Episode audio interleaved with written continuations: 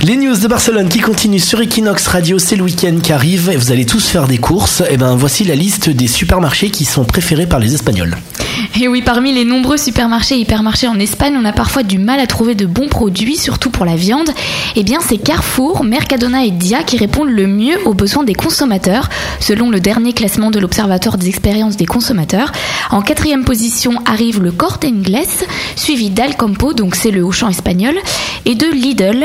Les consommateurs espagnols jugent ces enseignes avant tout sur leur prix à 65%, aussi sur la facilité, sur le choix varié pour 46% et enfin le développement à 40%.